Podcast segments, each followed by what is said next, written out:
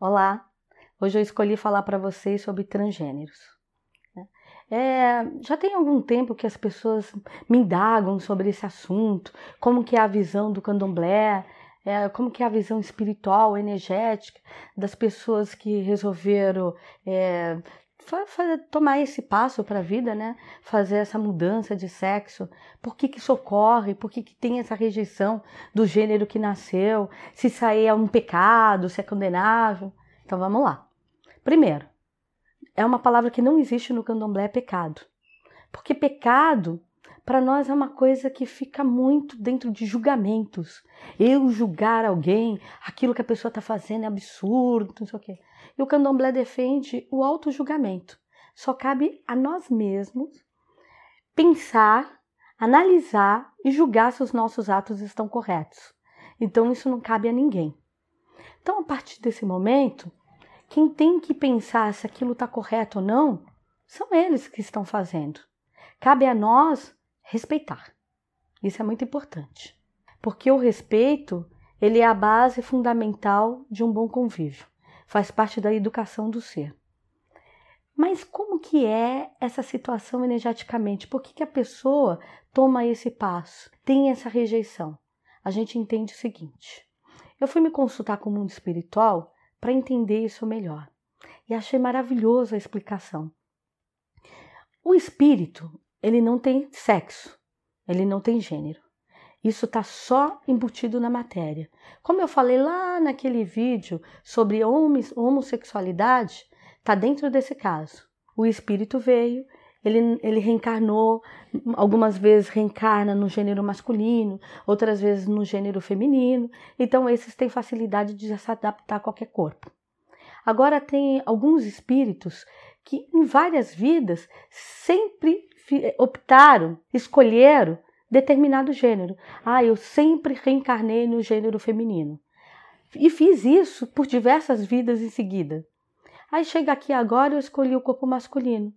Só que a minha alma, o meu espírito, ele estava tão adequado àquilo, ele já estava tão acostumado a, a, sempre vir no corpo feminino, que agora eu olho para esse corpo masculino e não me reconheço, e não aceito aquela forma.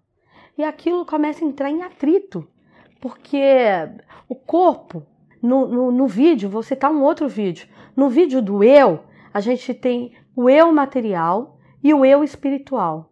O eu espiritual, ele que é a parte pensante, a parte estruturante. Então ele enxerga o mundo interno enxerga o mundo externo. O eu material, ele só enxerga o mundo externo. Então para ele não está nem aí. Então quem entra em conflito? Esse eu espiritual.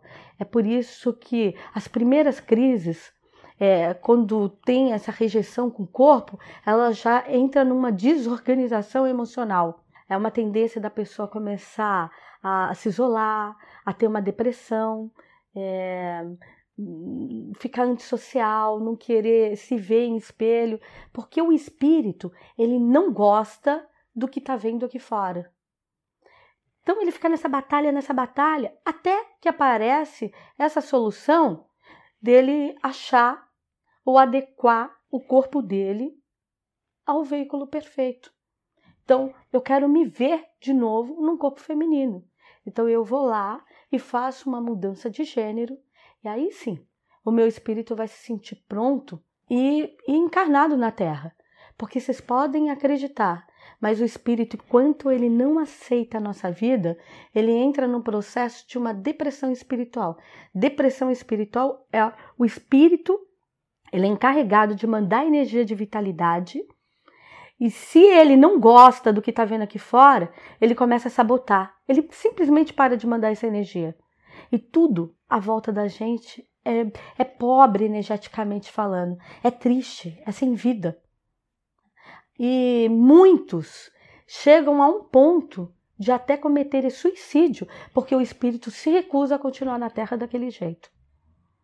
Então, quem somos nós para ficar criticando alguém ou decidindo de que forma aquela pessoa vai viver? É, a gente tem uma vida tão ocupada, tão, tão requisitada energeticamente, socialmente, materialmente, para fazer tantas parcerias, fazer tanta coisa. Por que, que a gente perde tempo de ficar criticando o outro, de ficar criando preconceitos, de ficar é, magoando as pessoas, excluindo, é, taxando de alguma forma?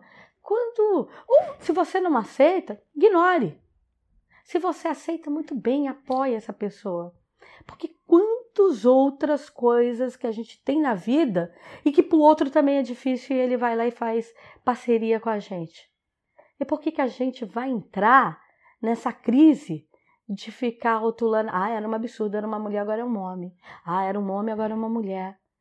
Gente, o que a gente tem que olhar para a vida é querer as pessoas inteiras e felizes ao nosso lado. É isso que vai melhorar a qualidade da humanidade é, é ter seres vibrando de forma positiva.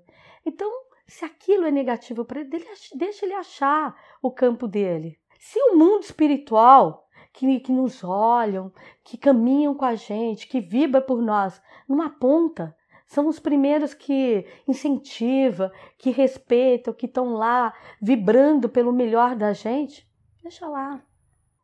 E a gente tem o direito à escolha. Então, deixem as pessoas escolherem de que forma vai ser a porta da felicidade delas. Se você não aceitar, ao menos respeite.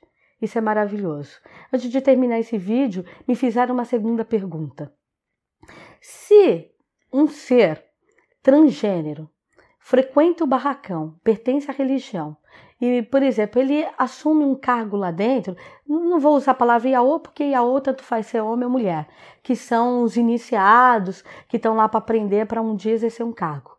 Mas vamos falar dos seres que são os médios de não incorporação e que eles já nascem com cargo. Quando eles são do sexo masculino, eles são ogãs, quando do sexo feminino, são as equedes. E aí tem um Mogan que frequenta o barracão e de repente ele foi lá e resolveu fazer a mudança de sexo.